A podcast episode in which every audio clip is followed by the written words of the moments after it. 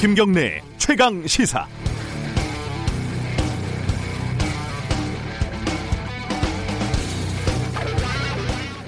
이걸 운이 좋았다고 말할 수 있는지는 모르겠습니다. 하지만 9살 아이가 지붕을 타고 넘어서 무사히 옆집으로 들어가고 야산을 넘어서 흑투성이로 1, 2km가량 길을 걷다가 만난 사람이 본인을 도와줄 수 있는 사람이었다는 건 기적에 가깝다고 볼 수밖에 없습니다. 아동학대법, 나아가 민법을 고쳐야 한다는 말이 나오고 있습니다. 그런데 우리가 김용균법, 윤창호법, 민식이법 이런 법들을 얘기하면서 알게 된 게 있습니다. 법은 많은 것을 해결해 주지만 법이 모든 것을 해결해 주지는 않는다. 관련 법을 보완하는 것은 당연히 해야 할 일이지만 진짜 중요한 것은 지금도 아동학대가 벌어지고 있고 상당 부분은 법으로 걸러내기 어려운 곳에서 진행되고 있다는 사실입니다. 아동학대 4건 중 3건은 친부모가, 80%는 집에서 벌어진다고 하니까 이걸 100% 모두 잡아내는 것은 애초에 불가능하겠죠. 운이란 게 그런 것 같습니다. 우리가 옆집에 이상한 소리가 들리는데 그냥 넘기지 않고 신고를 한다면 이 아이들의 운이 0.1% 정도 좋아지겠죠. 흑투성이로 걸어가는 아이를 우리가 지나치지 않고 보호해준다면 이 아이들의 운이 역시 0.1% 정도 더 좋아지겠죠. 우리가 관련 시설에 후원을 해도 0.1% 정도, 우리가 법 개정에 관심을 가져도 아마 한 0.1% 정도 좋아질 겁니다. 이름을 모르는 그 창녕 9살 아이는 그동안 너무 운이 안 좋았던 겁니다. 앞으로 좋은 사람들만 만나길, 좋은 일만 생기길, 지금까지 못 쓴 운 다 쓰길 바랍니다. 6월 15일 월요일 김경래 최강시사 시작합니다.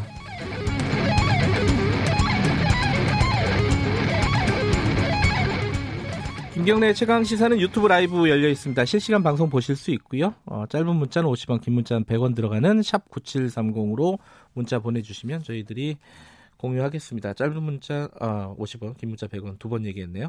스마트폰 애플리케이션 콩 이용하시면 무료로 참여하실 수 있습니다. 오늘 1부에서는요, 북한 얘기가 좀 심상치가 않죠. 더불어민주당 송영길 의원과 함께 북한 얘기, 그리고 원구성 협상에 대한 여당 입장들도 좀 들어보겠습니다. 2부에서는 박지원 의원과 함께하는 정치의 품격, 김수민의 눈 준비되어 있습니다.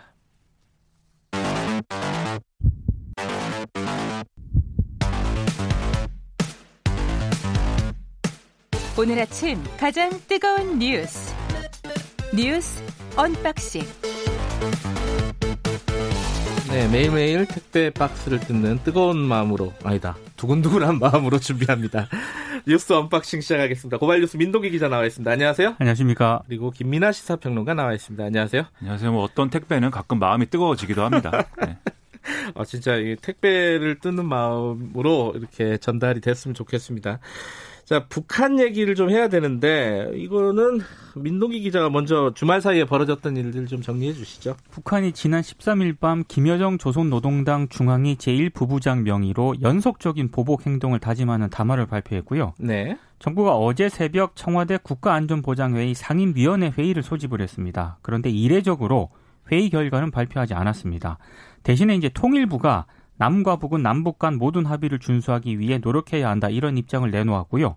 국방부는 우발적 군사 충돌 방지를 위해서 9.19 군사 합의는 반드시 준수돼야 한다, 이런 입장을 강조했습니다. NSC 입장은 나오지 않았지만 각 부처별로 나왔다, 이 얘기인데. 그렇습니다. 북한이 실제로 얘기했던 것들을 정리해보면 좀 특이점들이 좀 있죠, 이번에. 특이점이요? 그렇죠. 일단 김여정 제1부부장의 경우에는 분명히 네. 이 사안은 이 김정은 위원장의 의지가 실린 거다라고 분명히 밝히고 있고, 네. 그리고 계속해서 얘기를 하고 있는 게 뭔가의 군사 행동을 할 거다라는 점을 강조를 하고 있는 거죠. 그래서 우리 입장도 사실은 9.19 남북 군사 합의를 지키라는 것도 군사 행동은 하지 마라, 이거 아니겠습니까? 네. 그런데 아무래도 지금 김여정 부부장이 다음번 대적 행동의 행사권을 우리 군대 총참모부에게 넘겨주려고 한다. 그리고 아마 인민의 기대에 부응한 뭔가를 할 것이다라고 자기 입장문에 썼기 때문에, 그렇게 되면은 북한군 입장에서는 뭔가 하지 않으면 또 안 되는 거죠. 그렇기 때문에 아마도 뭔가 북방 한계선 또는 군사 분계선 일대 도발이 뭔가 있을 가능성이 있다, 이런 전문가들의 어떤 판단이 있고요. 아니면 아군 최전방 지피로 조준 사격을 한다든지 이런 좀 긴장 조성 행위를 할 가능성이 있고, 일부 전문가들의 경우에는 지금 개성공단이 원래는 이제 군부대가 주둔하고 있던 지역이기 때문에 네. 거기 다시 군이 들어오는 그런 형식을 취할 가능성도 있다라고 우려를 하고 있어서 네. 저 많이 걱정이 되고 있습니다.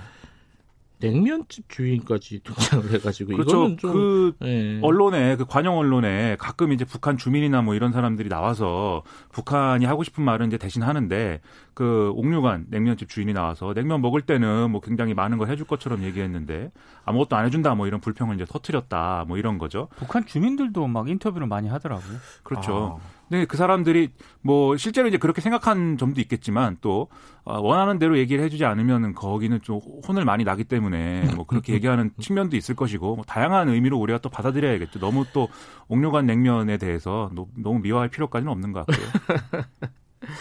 오늘이 근데 하필이면은 6월 15일 6.15 공동선언 오늘이 20돌이라면서요? 그렇죠? 네, 20주년입니다. 그러면 문재인 대통령이 여기 뭐 담화 같은 게 있겠죠, 아마 메시지가? 그러니까 청와대 쪽에서는 공식 메시지는 내놓겠다 이런 입장을 밝히긴 했는데요. 네. 근데 지금 뭐 메시지를 통해서 이 국면 전환을 하기가 상당히 현실적으로 힘들기 때문에 네. 뭐 남북 합의의 원칙을 지킨다 이런 기존 입장을 강조하지 않겠느냐, 상당히 좀 원론적인 입장을 밝히지 않겠느냐 이런 전망이 나오고 있습니다. 예. 그러니까 원래 오늘 좀 이렇게 그림이 좋은 어떤 날이어야 되는데 뭐 행사도 그렇죠. 하고 뭐 예.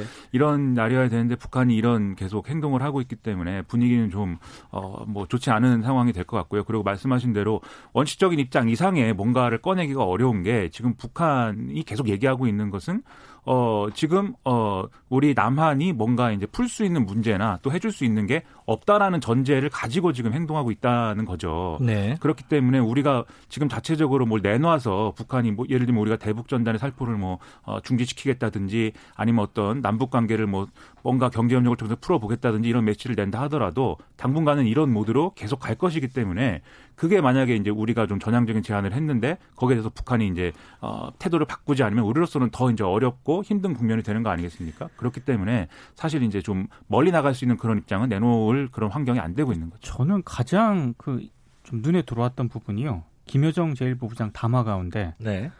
멀지 않아 남북공동연락사무소가 형체도 없이 무너지는 비참한 광경을 보게 될 것이다. 이런 부분이 있거든요. 연락사무소는 좀 상징과 같은 곳인데요. 네. 예. 그래서 이게 문학이냐 아니면 어떤 르뽀냐 이게 갈림길이다. 예. 네. 이건 좀 굉장히 좀 우려가 되는 대목이더라고요. 그렇죠. 예. 그냥 기능을 정지시키는 건지 아니면 네. 실제로 뭐 무너지는 거에 준하는 어떤 행위를 하는 건지 뭐 그것을 우려가 많이 됩니다. 지금 사실은 이제 우리한테 얘기하는 것도 있지만 이제 미국을 상대로 해서 얘기하는 부분도 있을 텐데 트럼프 대통령은 여기에 대한 입장이 뭐 명확하지는 않죠 지금. 그렇습니다. 이게 뭐 그 미국의 육군사관학교 웨스트포인트가 있죠. 네. 여기서 졸업식을 하는데 축사를 했는데.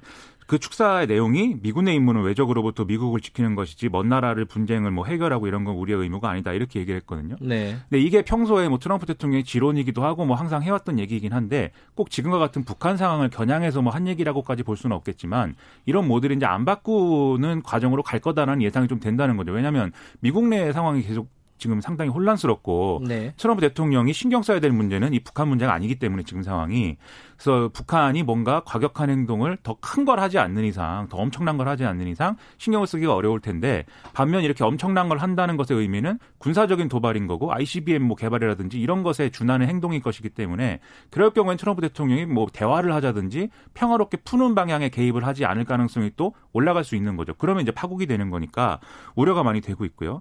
그리고 이제 트럼프 대통령 외에 미 국무부는 계속해서 뭐 매일같이 이제 실망만을 하고 있습니다. 또 실망했다라고 입장을 내놨습니다.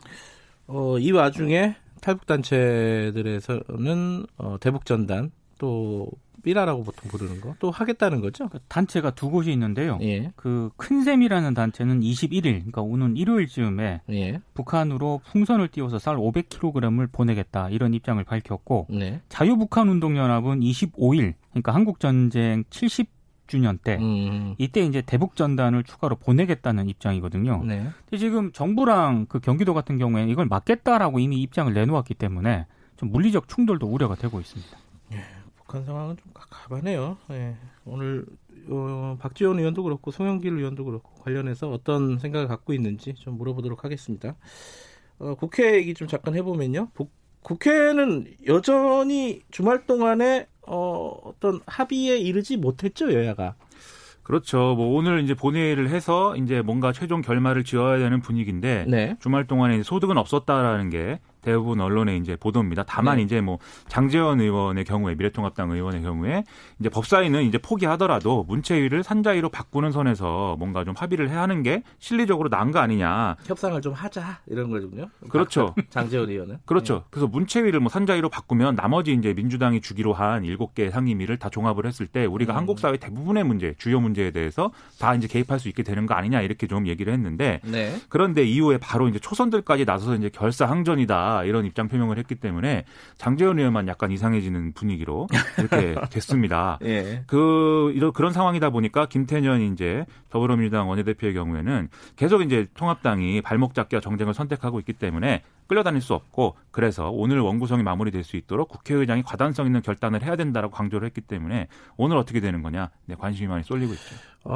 뭐 강행 처리가 됐든 단독 처리가 됐든 오늘 뭔가를 처리하겠다는 거죠 민주당은. 그러니까 낮 12시까지요. 예. 미래통합당이 그 11대 7의 상임위 배분안 있지 않습니까? 예. 이걸 받아들이지 않으면은 뭐 예결위를 야당에 내주는 제안도 아예 백지화하겠다 이런 입장을 밝혔고요. 네. 근데 지금 미래통합당 입장에서는 사실 뾰족한 카드가 없긴 합니다. 그래서 미래통합당도 오늘 의총을 열어서 본회의 참석 여부에 대한 입장을 정할 방침이긴 한데 물밑에서 뭐 계속 접촉을 하지 않을까 싶긴 합니다. 그런데 가능성이 현재로선 그렇게 높지가 않습니다. 근데 이게 합의 없는 합의가 될 가능성이 크다고 저는 생각이 되는데요. 그게 무슨 말이에요? 그러니까 이게 지금 뭐 합의가 안 되면 예. 여당이 이제 18대 0으로 표결을 할 것이다 뭐 이렇게 보는 시각이 있지만 그렇게 될 가능성은 높지 않다라고 대부분 보는 그렇죠? 거 아니겠습니까? 예. 그러면 11대 7 선에서 이제 배분을 할 건데 그 배분하는 기준은 어쨌든 그러면 여당이 보수 야당이 제안한 그 안 지금 가합의안이라고 부르는 그 안에서 뭐 플러스 마이너스이지 않겠습니까?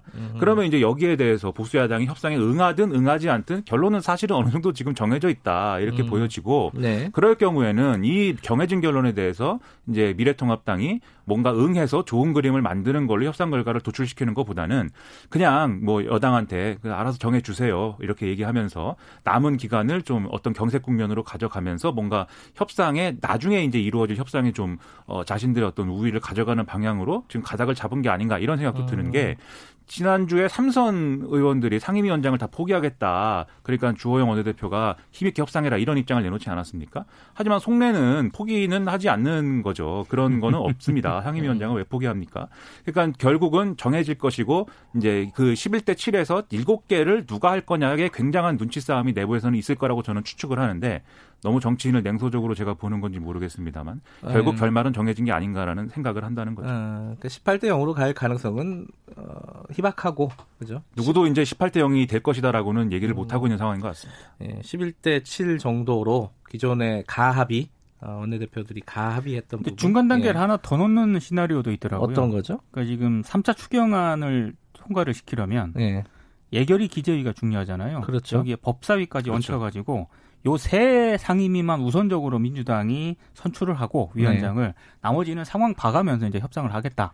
이런 시나리오도 있습니다. 그렇죠. 그건 이제 국회의장이 부담스러우니까 그렇죠. 최소한의 어떤 처리만 하고 나머지를 다시 야당의 공을 넘기는 그런 이제 수순을 밟을 거다라는 예상인 거죠. 그러니까 법사위를 법제위하고 사법위로 나눈다는 거는 뭐 민주당에서 뭐 그렇죠. 같이 그렇죠. 없다 이런 식으로 지금 대응을 하고 있어가지고 왜냐하면 법사위가 게이트키핑이 문제인 건데 그렇게 될 경우에는 법제위가 다시 게이트키핑을 하는데 그럼 뭐 말장난 아니냐 이게 이제 여당 입장입니다. 2년 하겠다. 뭐 예를 들어 그렇죠. 민주당이 앞서 이제 초반 2년 하고 후반기 2년은 야당에서 하겠다. 법사위원장을. 그 안은 아직은 살아있는 거죠, 그죠? 그 얘기가 양쪽에서 서로 다른 형태로 나왔다 들어갔다 한 측면이 있는데 그 2년씩 하게 되는 거냐 여부는 다른 상임위가 어떻게 배분하느냐에 그렇죠. 따라서 옵션으로 아마 붙을 가능성이 있습니다. 네. 오늘 어떻게 될지 이건 좀 지켜보도록 하고요. 어제 주말 사이에 이 뉴스는 약간 좀 황당한 뉴스라고 할까요? 우리가 좀 너무 정치 얘기만 하니까 좀 황당한 뉴스도 한번 다뤄봅시다. 이게 나이스 그룹? 부회장 좀 낯선 회사인 것 같은데 거기 아들이 군대에서 공군이죠. 황제 복무를 했다. 이 나이스 그룹이 뭐 하는데요, 여기가? 신용 정보 그런 회사 가운데 하나인데요. 뭐 그러니까 인터넷 컴퓨터에서 인터넷으로 뭘 결제하려 그러면은 네. 반드시 이 관련 그 정보를 거치도록 돼 있습니다. 중요한데네요. 그러니까 이게 어떤 개인이나 기업에 대해서 갖고 있는 신용 정보들을 평가하고 네. 예를 들면 기업의 경우에는 기업들이 지금 어떤 상태인지 이런 것들이 좀 공개가 돼 있고 어느 정도 평가 가능해야 뭐 대출을 해준다든지 어떤 금융 어떤 거래를 한다든지는 가능하지 않습니까? 그것과 관련된 업무를 맡는 여러 가지 자회사들을 갖고 있는 금융 그룹입니다. 뭐 근데 그 아들이 보니까 뉴스에 나오는 것처럼 청원이 올라간 거잖아요, 이게. 그렇죠. 그러니까 뭐 혼자 독방 생활을 하고, 그렇죠. 뭐 생수를 밖에서 조달하고 이게 가능한 일인가요? 이게? 아니, 그러니까 이게 지금 보도를 종합을 해보면은요, 예. 그 해당 부대 간부들한테 예. 그 부모가 전화를 자주 했다고 합니다. 그래서 이 또 다른 부대 이제 다른 간부가 이 언론에 인터뷰를 했는데 네. 부대에서 일이 생기면 그 아들이 최모 상병인데 최모 상병이 부모에게 전화를 한다 그래요. 아. 그러면 부모가 울면서 간부들한테 애가 아프니까 좀 살려달라 이렇게 전화를 하면은 이제 그런 식으로 이제 여러 가지 그 따스한 네, 그런 에피소드인 것 같습니다. 네. 아니 그럴 줄 알았으면 나도 훈련소에서 전화할 거 그랬습니다. 전화만 했다고 설마 그런 식의 특혜를 주진 않았겠죠. 당연하죠. 네, 특혜를 네. 줘야만 하는 분이 전화를 했으니 줬겠죠. 아 근데 좀 상식적으로 좀 이해가 안 되는 게 네. 코로나19 때문에 외출이 제한된 지난 2월 말부터요 부대 중간 간부인 부사관을 통해서 빨래를 바깥으로 내보내서 따로 세탁을 했다고 하고. 왜 그러죠? 이게 빨래를 안에서 하면 좀 마음에 안 들었던 모양이에요. 저도 좀 이해가 안 갑니다. 여럿이서 해야 되고 또 짤순이로 짜야 되고 뭐 이러니까 그런 것들이 고통스러웠을 수는 있겠지만. 이거는 네. 지금 공군이 감찰을 하고 있기 때문에 네. 확인을 해봐야 되긴 합니다만 네. 편제에도 없던 부대 행정병 자리를 만들어서 내려보냈다. 이런 의혹도 제기가 됐거든요. 거기가 이제 재정처인지 뭐 그런 이름인데 그렇죠. 네. 선임이 이미 제대할 날짜가 많이 남았는데도 한 명이 정원인데 한 명을 더 거기 넣었다는 거니까 의심 살 수밖에 없는 거죠. 이 의혹의 핵심은 그거겠네요. 그렇죠. 그렇죠? 애초에 그렇죠. 부대 배정이 어떤 네. 식으로 이루어졌는지. 그렇죠. 예. 어느 선까지 뭐 로비가 있고 낙하산이 이루어진 거냐. 전혀 나이스하지 않은 것 같습니다. 근데 지금 문제는 해당 부대 고위 간부 있지 않습니까? 예. 부대 구성원들의 문제 제기를 알면서도 무마하려고 했다. 이런 의혹까지 제기가 됐기 때문에 결국에는 이 간부가 어떤 로비를 받았느냐 이 문제가 핵심일 것 같습니다. 배드입니다, 배드. 이게 사실 삼성이나 LG 이런 회사들이면은 오히려 눈에 띄는데 그렇죠. 잘 모르잖아요, 사람들이 네. 일반인들이 잘 모르는 회사니까. 네, 의외로 큰 회사입니다. 아, 의외로 큰 회사예요? 그렇습니다. 그렇군요. 나이 20살 넘었으면 이제 부모들이 좀 신경 좀 꺼져도 좋은데요, 그죠? 여기까지만 듣겠습니다. 고맙습니다. 뉴스 언박싱 고발뉴스 민동기 기자 그리고 김민아 시사평론가였습니다. 김경래 최강 시사 듣고 계신 지금 시각은 7시 38분 향해 가고 있습니다. 당신은 일일 몇 강 하고 계십니까? 어제도 1강, 오늘도 1강. 김경래의 최강 시사 아니겠습니까? 하하하하하 예. 네, 김경래 최강시사 듣고 계십니다. 북한 얘기를 좀 해보겠습니다. 북한이 이 통신 라인을 다 끄는 데 이어가지고 사실상 뭐 군사적인 행동을 좀 시사하는 발언을 한 거죠. 이게 우리 입장에서도 굉장히 긴장된 상황인 건데 이게 좀 대처할 방법이 마땅치 않다. 이게 문제인 것 같습니다. 오늘이 하필이면 또 6.15 공동선언 20주년 맞는 날이고요. 더불어민주당 송영길 의원과 함께 이 얘기 좀 나눠보겠습니다. 의원님 안녕하세요. 네, 안녕하십니까. 예, 북한이 지금 이제 주말 사이에 나온 얘기는 사실상 뭐 군사적인 행동도 할 수 있겠다 이런 우려까지 들 정도의 메시지가 나왔어요. 그리고 남측과 결별을 하겠다 이런 얘기인데 이게 북한이 원하는 게 도대체 뭔가 우리가 할 게 뭔가 이게 참 난감한 상황인 것 같습니다. 어떻게 좀 의원님은 해석하고 계십니까?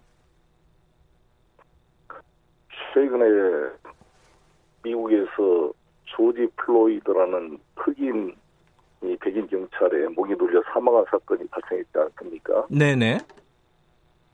지금 북한 경제의 상태와 조지 플로이드와 비슷하다고 생각합니다. 지금 유엔 안보리에서 10개가 넘는 제재가 가해지고 있고요. 네. 지난번에 그 니키 헬리 전 미국 유엔 대사가 이 제재를 통과시키면서 그게 2371호였을 겁니다만 네. 그때 사상 최대의 제재, UN 70년 역사상 가장 강력한 제재라고 이야기했는데 네. 그것보다 또 플러스 알파된 제재가 2397호가 현재 적용되고 있습니다. 네. 여기에 따르면 북한 2400만 국민이 1년 동안 쓸 수 있는 정제유 수입량의 한도를 50만 배럴로 한정을 해놨는데 우리 대한민국이 하루 쓰는 정제유가 250만 배럴입니다. 네. 우리 대한민국이 하루 쓸 거에 5분의 1을 가지고 2,400만 북한 인구 전체가 1년 동안 쓰라고 제재를 해놨으니까 기름 한 방울 안 나는 나라에서 이게 이 경제가 버텨낼 수가 있겠습니까? 지금까지 버틴 것도 참 어떻게 보면 잘 이해할 수 없는 면이 있는데 네. 이런 심각한 상황을 그냥 정상적으로 우리 대한민국처럼 같은 나라인데 왜 쟤들이 시끄럽게 할까라고 만 봐서는 잘 제 행동을 이해하기가 어려운 거죠. 그래서 북은 이 문제를 타파하기 위해서 비핵화 선언까지 하고 북미 정상회담을 통해 이거를 풀어보려고 노력을 했고 네. 2년 전에 문재인 대통령 평양 방문 때 평양 선언도 하고 백두산 천지까지 안내를 하고 네. 또 5.1 경기장에서 직접 문재인 대통령한테 마이크까지 주고 이런 자기들을 나름대로는 배려를 했는데 아무것도 돌아온 게 없기 때문에 네. 지금 이 견딜 수 없는 상황이 되고 있지 않나 생각합니다. 그러니까 북한의 어떤 객관적인 경제적인 상황 이런 것들이 굉장히 심각한 상황이다. 숨을 쉴 수 없다라고 한 I can breathe이라고 그런 거잖아요. 아 예. 그 지금 조지 플로이드가 좀 이것 좀 목이 지금 막혀서 죽겠다. 지금 북한의 지금 상황에 이 제재라는 게 저기 그와 유사한 상황이 아닌가 생각합니다. 근데 오늘이 뭐 다들 아시겠지만은 6.15 공동선언 20주년입니다. 이게 오늘 이제 뭐 원래 정상적인 상황 같으면은 대통령의 메시지가 뭔가 새로운 게 나오고 이런 것들 기대하게 되는 날인데 이게 오늘 어떤 메시지가 나올지 이런 것들이 참 난감한 상황일 것 같아요. 청와대 입장에서도. 그렇습니다. 그래도 북에서는 이제 여러 가지 선언 중에 7.4 공동선언, 노태우 정부 때 남북 기본 합의서, 김대중 정부 때 6.15 선언, 네. 노무현 정부 14 선언, 또 우리 4.27 선언, 뭐 9.19 평양 선언들이 있습니다만 가장 현재 존중하고 있는 선언이 6.15 선언 아니겠습니까? 네. 6.15 선언이 최초로 남북 정상이 분단의 벽을 뚫고 만난 사건이기 때문에 네. 중요한 의미를 갖는다고 봅니다. 그래서 네. 북에서도 6.15 자체를 폄하하지는 않을 거라고 보는데 네. 옛날처럼 이거를 뭐 부각하고 이러기가 참 어려운 상황이 되지 않나 생각합니다. 우리 대통령 메시지가 어떤 방향으로 나올까요? 이게 참 궁금합니다, 사실. 문재인 대통령께서는 계속 언론적인 남북 간의 화해협력의 중요성을 강조하지 않겠습니까? 네. 근데 사실 문제는 우리들의 그런 염원, 이 평양 선언도 그렇고 다 6.15 선언도 자주적인 해결, 7.4 공동선언도 자주적인 해결 이게 들어가 있습니다만. 네. 실제 남북 문제가 우리 남과 북만의 자주적인 문제로 해결될 수 없는 네. UN 제재라는 상황이 네. 결합되어 있기 때문에 네. 참 쉽지가 않은 그런 여건이다 생각이 듭니다. 지금 북한의 메시지들이나 이런 것들을 보면은 어떤 추가적인 도발, 특히 이제 군사적인 도발 이런 것들이 진행이 될까요? 이 부분을 많이 걱정을 하고 있는데 어떻게 예측을 하십니까? 저는 뭐 군사적 긴장이 강화될 거로 생각이 듭니다. 왜냐하면 네. 체제 문제를 풀어주지 않으니까 그러지 않겠어요? 네. 지금 아까 말씀한 대로 이 2397호 이 제재가 미국 니키 헤일리 전 유엔 대사가 말한 것처럼 유례가 없는 가장 가혹한 제재이거든요. 네. 그런데 거기에 코로나까지 겹쳐가지고 북중 간의 밀무역이나 모든 게 다 차단된 거란 말이에요. 네. 그러니까 지금 북중 간의 무역 규모도 거의 90% 이상 줄었다 그러니까 이게 심각한 상황이 되고 있는 것입니다. 네. 그런데 남쪽에서는 평양선언 뭐 이행하는 게 아니라 오히려 이렇게 탈북자들의 전단 배포나 이런 것만 이루어지고 있기 때문에 거의 이제 없는 그런 분노가 표출된 걸로 볼 수가 있습니다. 지금 이 돌파구를 어떤 식으로 찾아야 되느냐 여러 가지 얘기들이 나오는데 뭐 특사 얘기도 있고요. 그리고 뭐 원포인트 남북 정상회담 얘기도 나오고 있고 의원님께서는 이 돌파구가 어떤 방식으로 마련될 수 있겠다라고 보십니까? 저는 일단 우리가 7.4 남북 공동성명이나 네. 그 91년도 남북 기본 합의서 6.15 선언 이런 14 선언 이런 등에 대해서 우리 국회 차원에서 네. 비준 동의 논란이 되지 않습니까? 예. 그런 게 필요하지 않는가 싶습니다. 왜냐하면 북은 정권이 우리처럼 이게 교체되는 게 아니잖아요. 네. 그런데 이제 미국이나 우리 대한민국은 민주주의 체제이기 때문에 선거를 통해 정권이 교체가 됩니다. 네. 교체가 되면 새로운 정권이 전 정권의 대북 정책을 그대로 승계하는 게 아니라 그걸 부정해버려요. 이명박 박근혜 정부가 6.15 선언과 14 선언을 사실상 부정한 것처럼 네. 트럼프 대통령도 오바마 대통령의 이란 핵 합의를 부정을 해버리고 이러기 때문에 북 입장에서는 핵을 포기한다는 것은 CVID를 해라는 거 아니에요. 돌이킬 수 없도록 완벽하게 증명 가능으로 핵시설을 폐기해야 대북 제재를 풀어주고 네. 북미 간의 정상화를 하겠다는 건데 네.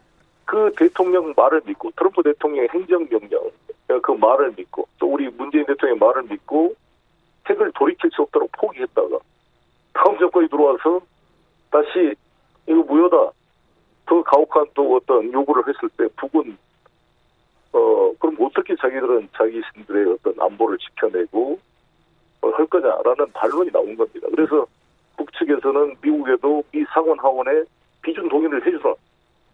우리 대한민국도 그런 거 아니겠습니까? 예. 그래서 저는 그 상호 간의 신뢰를 만들어낸다고 한다면 네. 그런 조치가 필요해야 그래야 우리가 남북관계하는 것은 정권의 이해에 따라서 활용되기보다는 우리 헌법이 명하고 있는 민족의 평화 통일은 우리 국가의 중요한 과제 아니겠습니까? 그래서, 네. 그래서 초당적으로 좀 될 필요가 있겠다 이렇게 생각합니다.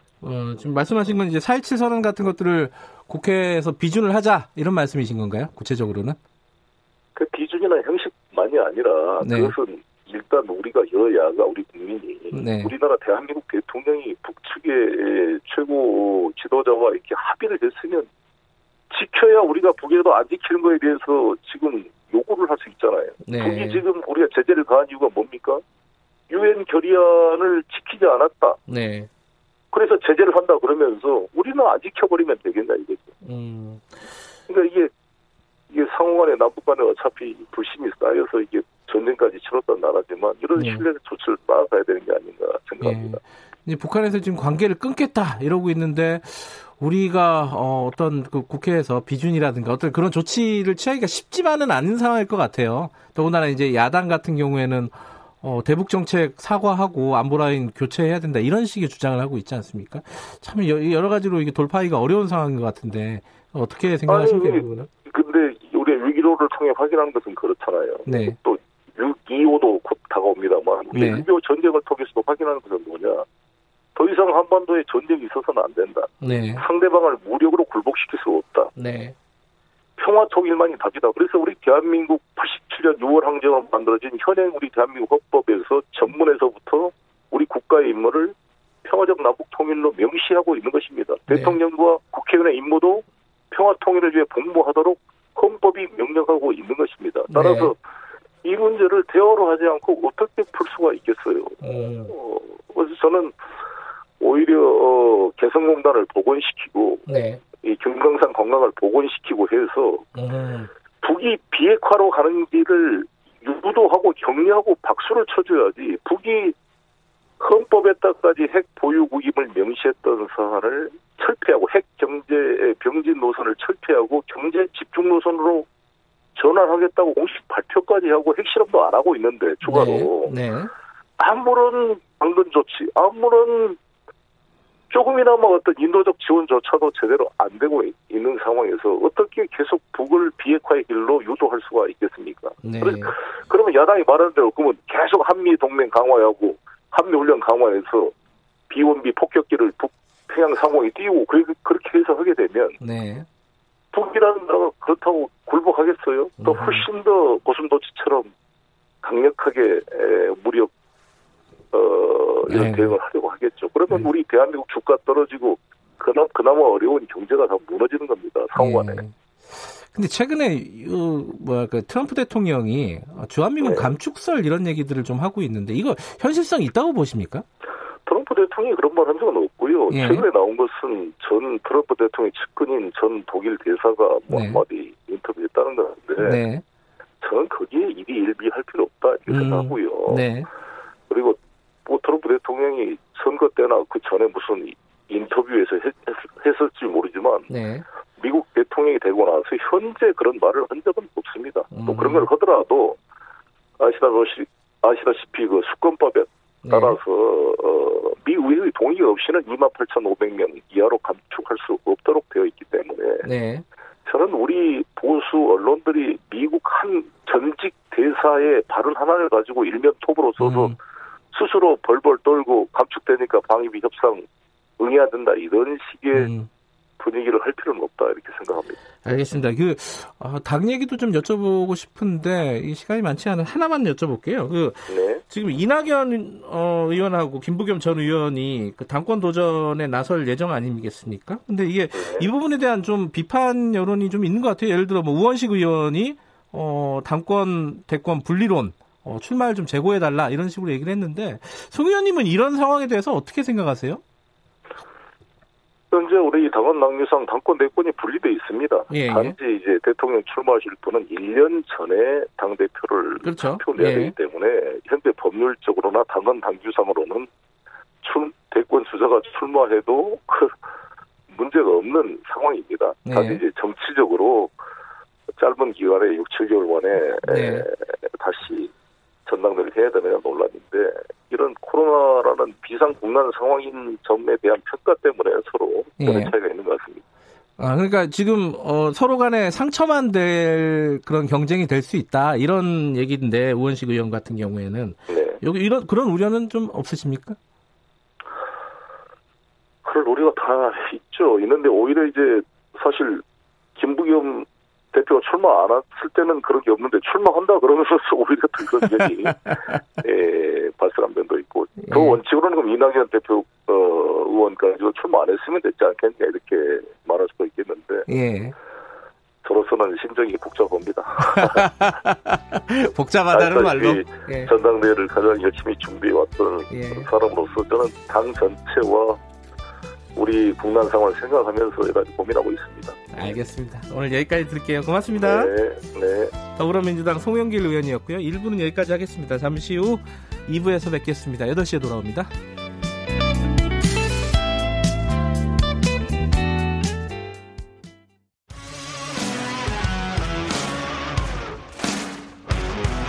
탐사보도 전문기자 김경래 최강시사.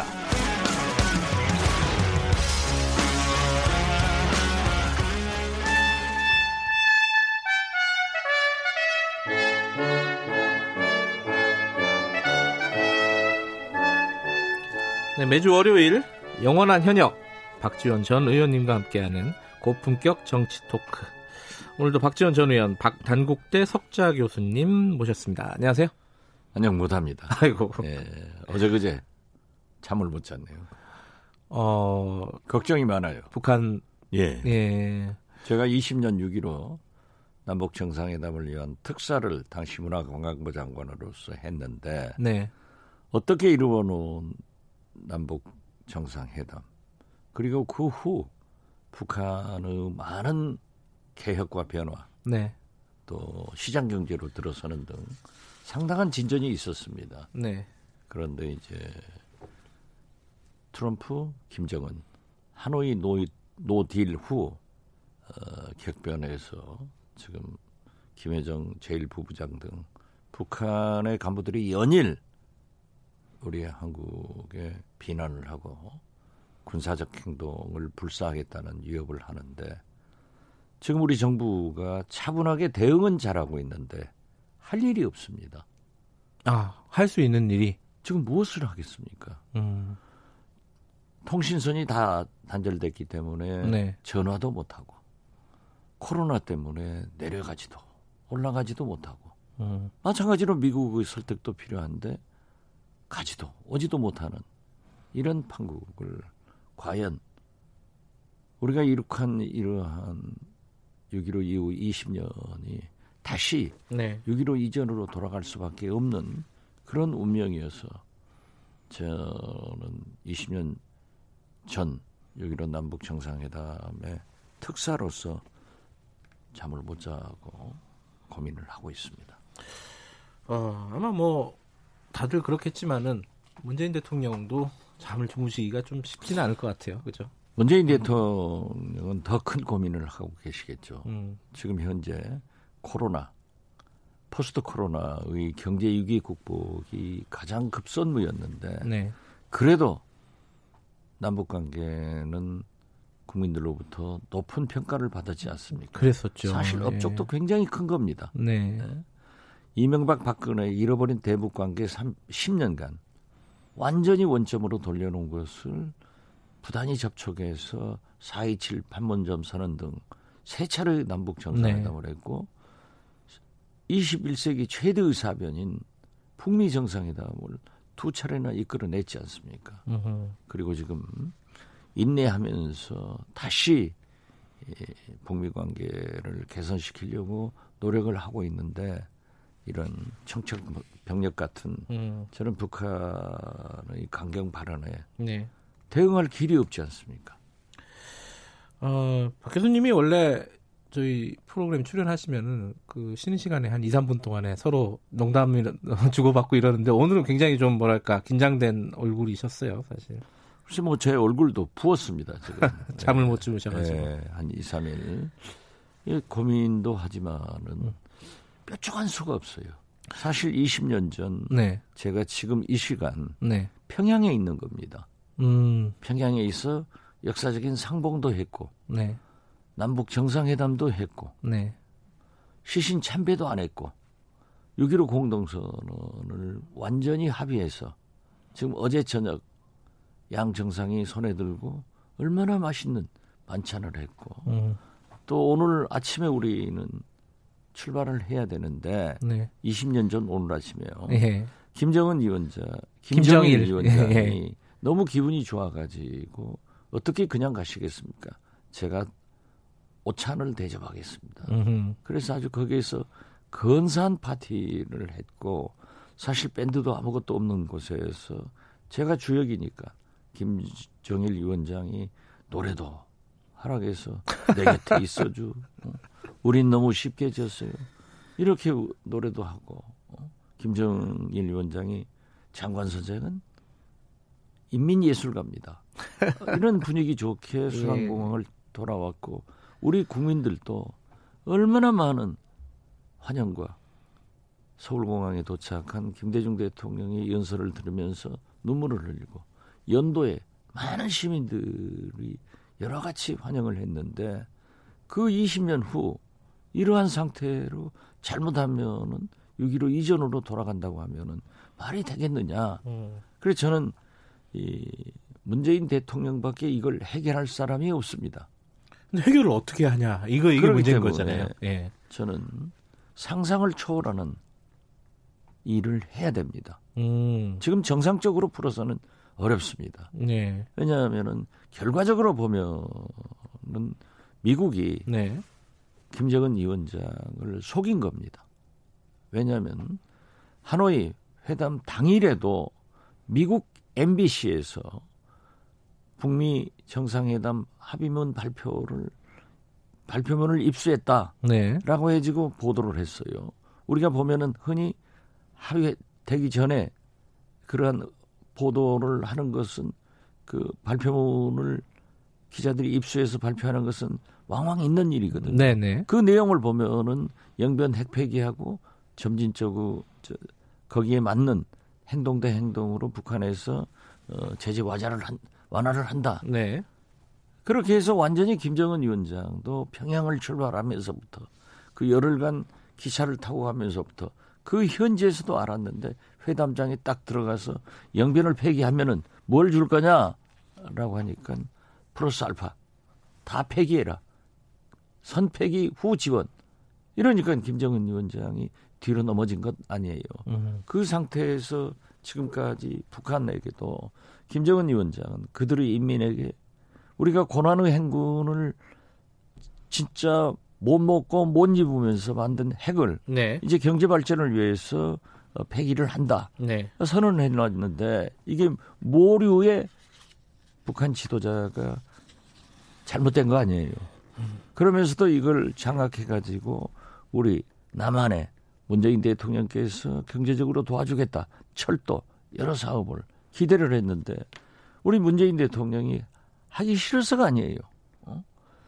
남북 간에 100가지 합의를 해도 북미 간에 합의가 안 되면 한 가지도 실천할 수 없고 유엔 안보리, 미국 제재, 미국의 간섭으로 어떤 진전도 없기 때문에 북한은 코로나가 타격을 하니까 이제 약 3개월 우리 경제도 어렵잖아요. 네. 우리 같이 큰 나라, 큰 경제도. 그런데 중국에서 생필품 여러 가지 경제 지원이 코로나 때문에 어렵잖아요. 네. 거기에다 대고 우리 탈북자들이 코로나 균을 묻혀서 북한으로 보내서 코로나로 김정은 정권을 붕괴시키자. 이런 사이트에 글을 올리면서 B라는 부를 보내니까 이제 이런 것이 모두 복합적으로 터진 거예요. 그럼 지금 박지원 의원께서 말씀하시는 상상을 초월한 어떤 대책, 특단의 대책은 어떤가? 뭐 특사 파견도 잠깐 언급하신 적이 있으시잖아요. 네. 그걸 포함해서 말씀하시는 건가요? 그러니까 연락은 안 되지만은 네. 지금 공식적으로 외교 라인을 통해서라도 네. 방호복을 입고라도 특사들이 만나야 됩니다. 만나서 방호복을 입고서라도 예. 예. 만나서 남북 정상회담을 하고 바로 이어서 문재인 대통령께서도 한미 정상회담 해서 네. 저는 트럼프 대통령도 굉장히 급하거든요. 지금 인종 갈등 이런 것도 있지만은 상대당 후보인 바이든에게 네. 지고 있단 말이에요. 네. 어? 그리고 코로나, 경제, 네. 미중 갈등 네. 이런 것이 굉장히 어렵게 작용되니까 지금 트럼프 대통령의 재선이 길이 차차 멀어지고 있는 거예요. 그렇다면 자기가 제일 잘한 대북 문제, 북한 핵 문제를 풀어야 되거든요. 네. 그래서 충격요법으로 어떻게 해서든지 삼국 정상이 만나서 우리가 북한이 영변 플러스 알파 몇 개 지역을 폐기할 테니까 네. 경제적 해제를 하고 경제 지원을 해라 하면은 혹시 응하지 않을까. 이것이 상상을 초월하는 방법이다. 저는 그렇게 생각합니다. 그러니까 지금 혹시 응하지 않을까라고 말씀하셨는데 사실 지금 뭐 그 메시지를 액면 그대로 해석할 수는 없겠지만은 예. 메시지만 보면은 이 손바닥도 마주쳐야 되는데 마주칠까 저쪽에서 응할까 이게 좀 걱정이잖아요. 그렇죠. 그것이 예. 이제 그래도 얼굴을 보고 대화를 해온 우리 남북 관계인데 네. 지금은 코로나로 아무런 조치를 할 수 없는 그런 운명까지 겹치니까 네. 아주 3중고 4중고예요. 예. 그런다고 여기서 우리가 두고 보면은 뭐가 되겠습니까? 만약 김여정 제1부부장이 그 어제 오늘은 지금 조용합니다만은 어제 그 담화 발표한 내용을 보면은 물론 여러 가지가 있지만은 저는 네. 이 원장과 당과 국가로부터 네. 위임을 받은 이건 확실한 이인자를 공식적으로 선언해 준 거예요. 네. 김정은 이 원장과 당과 국가로부터 위임받은 나의 대적 대남 행위를 군 총참모부의 이관에서 하도록 하겠다. 네. 이건 엄청난 말이에요. 네. 권력이 이제 2인자로서 인정을 받았고 나는 이 힘을 군에게 이관해서 개성공동연락사무소와 개성공단과 금강산 네. 이러한 것을 폐쇄는 물론 지금 현재 그 내용으로 보면은 군사 도발도 가능하다. 그런데 저는 할 것 같아요. 절대 기대로 넘치는 않아요. 왜? 백두혈통 김여정이 처음으로 이제 사실상 등극해가지고 한 말인데 그걸 하면은, 그리고 지금 북한 인민들에게 김여정 제1부부장의 말을 학습시키고 있잖아요. 예. 군중 집회를 계속하고 있잖아요. 공공의 적이 미국한테는 못 가고 우리한테 온 거예요. 관련해서 하나만 더 여쭤보면요. 그 지금 이제 야당 쪽, 그러니까 뭐 예컨대 태영호 의원 같은 경우도 그렇고 조호영 원내대표도 비슷한 얘기를 했는데, 태영호 의원은 뭐 끌려가다니면 안 된다, 너무 이런 취지의 얘기들이 있지 않습니까? 북한이 이렇게 강하게 나오더라도 너무 끌려다니면은 오히려 지금 우리 남북관계가 훼손될 수 있다, 이런 거. 지금 문재인 정부가 독자적으로 미국과 국제사회의 대북 제재를 풀어낼 힘이 없다는 걸 뼈저리게 체험했다. 문재인 정부가 할 일이 별로 없다는 얘기잖아요. 저도 할 일이 없다고 하지만은, 예. 그분들이 하시는 말은 전쟁하자는 말입니까? 그럼 북한의 나라를 바치자는 말입니까? 어떠한 상황에서도 대통령은 일을 해야죠. 어떻게 자기들이 끌려다니는 짓을 진짜 그 이상 말을 못하겠습니다만은, 태영호 의원, 북한에서 좋게 보겠습니까? 그러나 우리 자유대한민국으로 와서 국회의원까지 되었다 하면은 이제 책임 있는 말씀을 하셔야 됩니다. 지성호 의원도 그렇고. 네. 예. 그리고 통합당도 지금 이 순간은 북한이, 저는 전쟁은 못할 겁니다. 네. 왜? 미국이 무서워서. 도발을 하면은 우리나라도 응전을 하는데 원점 타격 못합니다. 네. 전쟁의 가능성이 있기 때문에 미국이 못하게 하니까. 네. 그렇지만은 군사 도발을 할 것이고, 그러한 개성공단이나 금강성 관광의 우리 시설물들을 폭발을 할 때 우리는 보고 있어야 됩니까? 그러면 태용 의원이나 모두 주호영 의원은 그러면 우리 재산이니까 남북 공동 연락사무소 1,000억이나 들여서 우리가 지었으니까 쫓아가자? 거기는 개성 아니에요. 이런 식으로 방관해서는 안 됩니다. 네. 지금은 서로 협력해서 북한을 달래고 우리의 원칙을 지키면서 해나가야지. 네. 무조건 비난하면은 국민이 납득하겠습니까? 오늘따라 이 북한에 대해서 워낙 할 말씀이 많으셔가지고. 네. 국회 상황도 간단하게 좀 짚어보겠습니다. 지금 우리 국회 정신 차려야 돼요. 지금 비상입니다. 법사위원장 하나 가지고, 예. 지금 맨날 며칠을 싸우고 있는 거예요. 때가 있는 거예요. 그거 어떻게 해야 된다고 보세요? 지금 뭐 여야 간에 완전히 생각이 달라갖고 법사위 때문에. 뭐 처음부터 저는 예상했지 않습니까? 법사위, 예. 민주당. 예. 얘기라도 몽땅 가겠다는 건 아니다. 예. 그것은 통합당. 18개 상임위원장 다 갖겠다. 이건 아니다. 예. 그러면 오만해진다. 예. 국민들이 평가한다. 네. 그러니 12대 6에서 11대 7로 이미 합의된 거예요. 네. 지금 현재 법사위를 비롯해서 18개 상임위원장 다 수석선에서는 교환했다는 겁니다. 네. 그런데 주호영 원내대표의 체면을 살리기 위해서 박병석 국회의장이 오늘 한다고 그랬어요. 예, 예. 예. 오늘 해야죠. 만약 통합당이 응하지 않더라도 2 이상 넘겨가면은 끌려다니는 거예요. 충분한 시간도 줬고 충분한 대화를 했어요. 네. 저는 김태년 원내대표가 굉장히 강하신 분이거든요. 네. 이 주호영 원내대표를 너무 코너로 몰리는 것, 모는 것 아닌가 했는데, 네. 지금 며칠간 설득을 하면서 줄 것 다 줬어요. 젖과 꿀이 흐르는 노른자의 상임이 다 주더라고요. 국토위 정무인 뭐, 농해수위 이런 걸 주고 사실상 합의가 됐지만은, 저는 합의됐다고 봐요. 제 경험상. 그렇지만은 저렇게 한국당에서 법사위 가지고 뭐 삼선 의원들 이상 의원들, 뭐 초선 의원들 하지만은 이건 오늘 끝내야 됩니다. 저는 지난주에도 박병석 의장이 그래도 좀 숙려 기간을 두고 자기들끼리 설득하고 좀 조정할 수 있도록 둬야 된다. 네. 하지만은 지금 북한에서의 저러한 것을 국회에서 빨리 논의해가지고 국민 통합을 나서서 함께 처리할 수 있는 그런 것을 만들기 위해서라도, 또 지금 코로나 이 경제 아니에요? 예. 저는 결국 북한도 코로나 때문에 저렇게 온 거예요. 코로나 B라고 온다고 웹사이트에 올라와 있지? 실질적으로 그런 위험이 있지?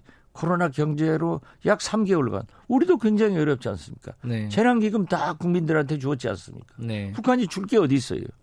그렇기 때문에 그 원망을 우리에게 돌리는 겁니다. 이런 때는 어떻게 국회에서 국민 통합을 통해서 대응할 것인가 이런 걸 해야지 지금 무슨 법사위원장 정해진 것 가지고 말이죠. 계속 싸워요. 또 민주당도 잘 설득했고 주호영 원내대표도 잘 협상을 했으면은 오늘은 미루어든 박병석 의장이 그거 미루지 하지 못한다고 얼마나 비난을 받았어요. 오늘은 해야 된다 그렇게 봅니다.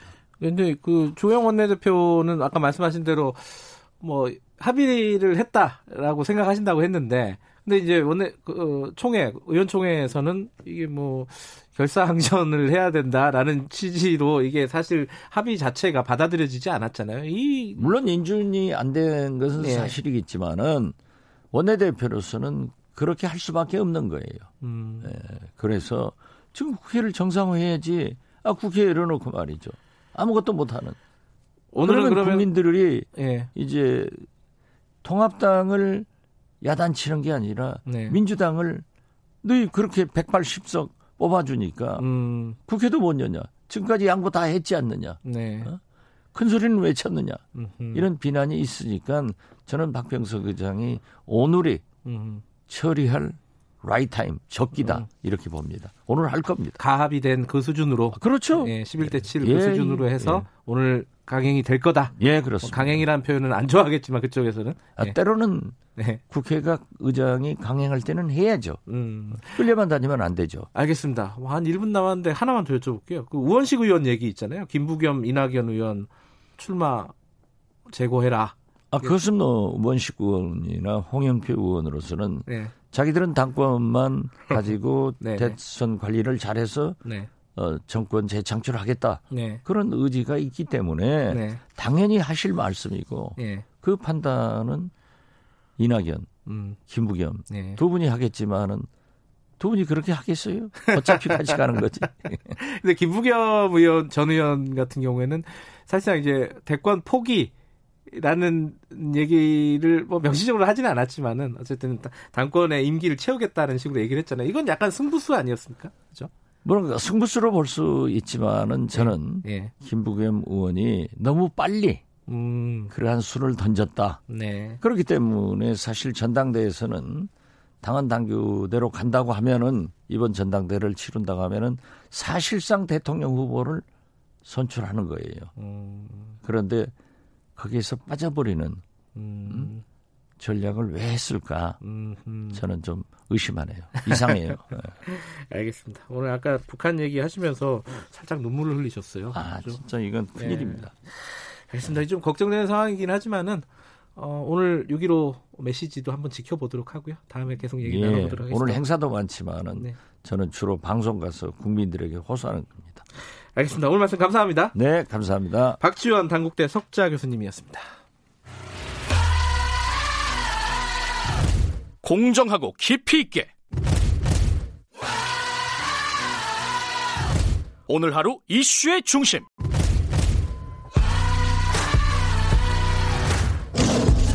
김경래의 최강 시사.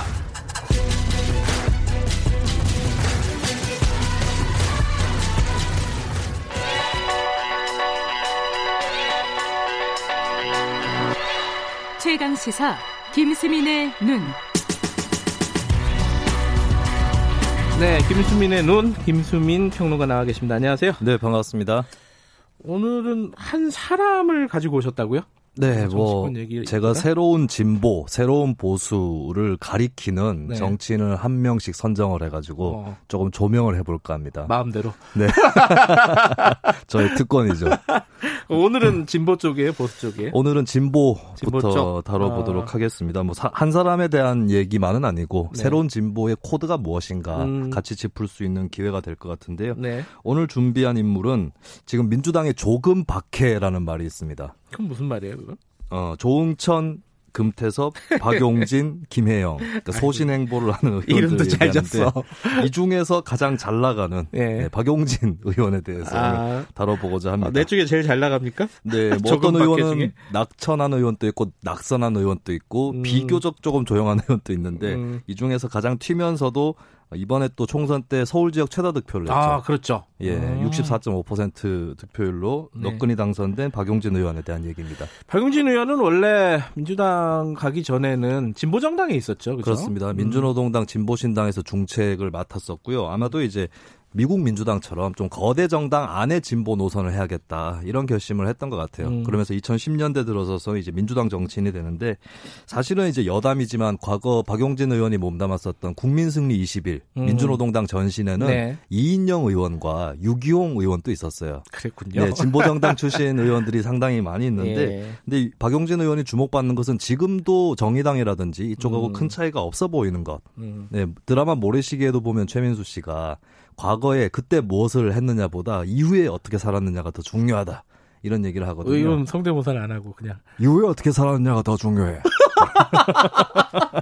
와 네. 대박. 이것도 너무 똑같다. 네, 친구들이 이 목소리로 다니라고 하던데 네, 그렇게는 안 되더라고요. 근데 이 박용진 의원을 새로운 진보, 그러니까 진보 원래 진보라는 건 알지만 새로운 진보라고 얘기하는 건 이유가 있으시겠죠? 일단 원칙적 진보에 좀 가까워 보인다. 여기는 이견을 달기 어려울 것 같아요. 재벌 개혁의 뭐 저격수다. 뭐 이런 얘기까지 많이 들었는데 일례로 2005년에 진보 학자인 최장집 교수가 당시에 이미 86세대 정치인들을 비판을 한 적이 있었습니다. 2005년에요? 네, 아, 노무현 정부 때죠. 15년 전에? 예. 정서는 급진인데 정책은 보수다. 심지어는 관료 재벌과 삼각 동맹을 맺고 있다.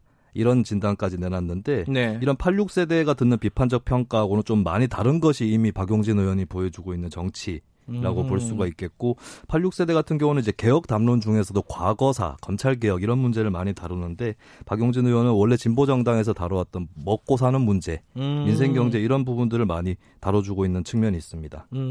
사실 이제 박용진 의원은 삼성 저격수 뭐 그렇게도 많이들 표현을 하죠. 그렇죠? 본인은 삼성 도움이라고 주장을 하지만 오히려 삼성에게 도움이 된다 이렇게 생각을 하고 있는 거죠. 그 경제 말고 그럼 다른 부분들은 또 어떤 부분이 있습니까? 이게 주목할 만한 행보가 지난주에 압축해가지고 있었어요. 그래요? 그래서 오늘 제가 특별히 준비한 측면도 있는데 지난주에 우리 방송 나와서도 뭐 이재용 부회장 구속에 대한 얘기를 했었잖아요. 근데 그거 말고도 북한 문제랑 홍콩 문제에 대한 발언, 유의미한 발언들을 좀 했었습니다. 그래요? 네, 북한에 대해서는 이제 아예 북한 체제를 겨냥해서 김여정 부부장을 비판을 했습니다. 종이떼기 몇 개로 흔들리면 그 체제를 반성해야 한다라고 하는 민주당 의원으로서는 좀 이례적인 발언이었고요. 또 홍콩 민주화 운동에 대해서도 중국 눈치만 볼 일이 아니다. 홍콩 시민들에게 연대의 뜻을 보낸다라고 발언을 했습니다. 아하. 근데 이제 이게 사실은 소신 발언 뭐 이럴 수도 있지만은 당내 민주당 내에서 보면 좀 비주류. 뭐 그렇게 주목받지 못하는 발언 이렇게도 평가할 수 있는 거 아니겠습니까? 그렇습니다. 그렇죠? 비주류라고만 할 수 없는 게 이게 새로운 진보의 기류를 보여주고는 있다고 판단을 합니다. 그러니까 특히 청년층의 정서하고 많이 맞는 부분이 있는데 이를테면 과거에 이제 김현철 통일부 장관이 청년층이 좀 반통일 정서가 있어서 보수다라는 규정을 했었거든요. 근데 이런 얘기를 들으면 청년들 입장에서는 아니 북한을 비판하면 보수냐 이런 얘기가 오히려 나옵니다. 그러니까 세대별로 좀 경험이라든지 인식이 다른 것인데 이를테면 북한하고 미국이 스포츠 시합을 하면 누구를 응원할 거냐 이런 설문을 전 세대에 걸쳐 해보면 60대 이상 보수층에서도 북한을 응원하겠다. 같은 민족이니까. 민족적인 정서가 강하니까. 네, 그런 응답이 나오는데 신기하게 20대라든지 이쪽에서는 미국을 응원하겠다가 더 높았다고 해요. 이런 이유가 이제 뭐 미국이 좋고 북한은 나쁘고 이런 것보다는 이제 과거의 어떤 친미 냉전 반공 이런 거하고 좀 달리 북한이 어쨌든 뭐 독재 체제고 핵실험도 했고 이런 거에 대한 비판적인 정서가 있는 거죠. 또 한편으로는 한반도 평화 체제에 대해서 설문을 또 해보면 또 여기서도 지지가 높게 나타나는 게 청년층의 특징입니다. 그래서 이게 뭐 통일보다는 평화체제 정착 그리고 할 말은 해야 된다라고 하는 박용진 의원의 이 코드하고 이 청년층 정서가 좀 맞아 보이는 것이 있는 것이고 홍콩 발언도 비슷한 의미로 해석할 수 있나요? 그렇다고 보여져요. 왜냐하면 이제 1991년에 중국하고 수교를 맺었고 그 이후로 양국 간의 경제적인 협력도 굉장히 강화가 되었고 또 미국에 대한 80년대 이후의 비판적인 정서, 특히 86세대 쪽에 이렇게 있다가 보니까 어느덧 중국에 대해서는 그렇게 뭐 관심이 별로 없거나 저기도 독재체제다라는 진단이 그렇게까지는 안 나왔었거든요. 근데 근래 들어서 오히려 대학가에서 보면 진보적인 청년들, 뭐 정의당 학생당원이라든지 이쪽에서 홍콩 민주화 운동에 대한 연대 움직임들을 또 보여주고 있습니다. 그래서 과거 진보 세대의 중국, 미국관, 북한관하고 현재 세대 진보의 그것은 다른 차이가 있다라고 보여지는데, 거기에도 이제 박용진 의원이 민주당 의원 최초로 공식적으로 홍콩에 대한 연대 발언을 했고, 조슈아 웡 데모시스토 사무총장이 또 트위터에서 한국어로 특별히 감사의 마음을 한국어로 표시를 그렇군요. 하기도 했습니다. 종종 요즘에 조슈아 웡 총장이 트위터에 한국어로 트윗을 하는 경우들이 있습니다. 번역기로 아마. 글쎄요. 주변에 뭐 한국어를 잘하시는 분이 있을 수도 있겠고요. 아, 그랬군요. 네. 조슈아 웡이 그 감사 인사까지 했군요. 네, 그 박용진 의원에게. 근데 지금까지 말씀하신 부분이 결국은 당내에서 입지를 바로 세울 수 있을 것이냐. 네. 그리고 또 하나는 당 바깥에 진보 정당에는 어떤 영향을 줄까? 그렇죠. 진보 정당 얘기 아니야? 뭐 이렇게 얘기할 수도 있으니까. 그렇죠? 네.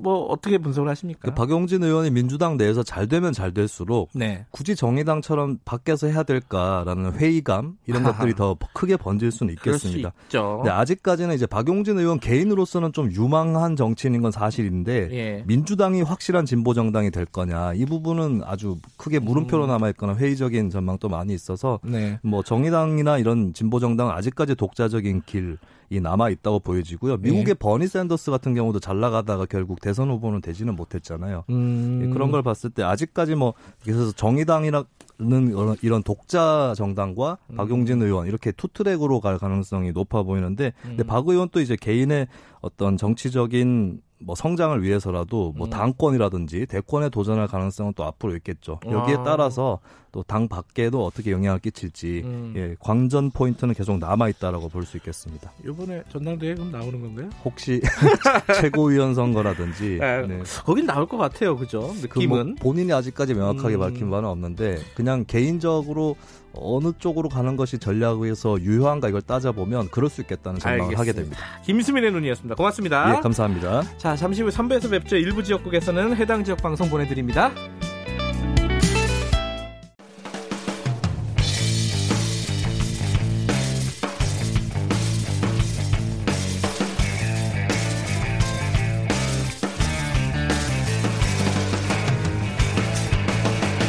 김경래의 최강 시사. 코로나19 발생 이전의 세상은 이제 다시 오지 않습니다. 이제는 완전히 다른 세상입니다. 최대한 약속과 모임을 연기해 주시고 비대면으로 전환하고, 사실 코로나 이후에 우리의 노동 현실 어떻게 변할지 굉장히 불확실하다. 김경래의 최강시사 연속기획, 코로나19 언택트 시대, 노동의 그늘.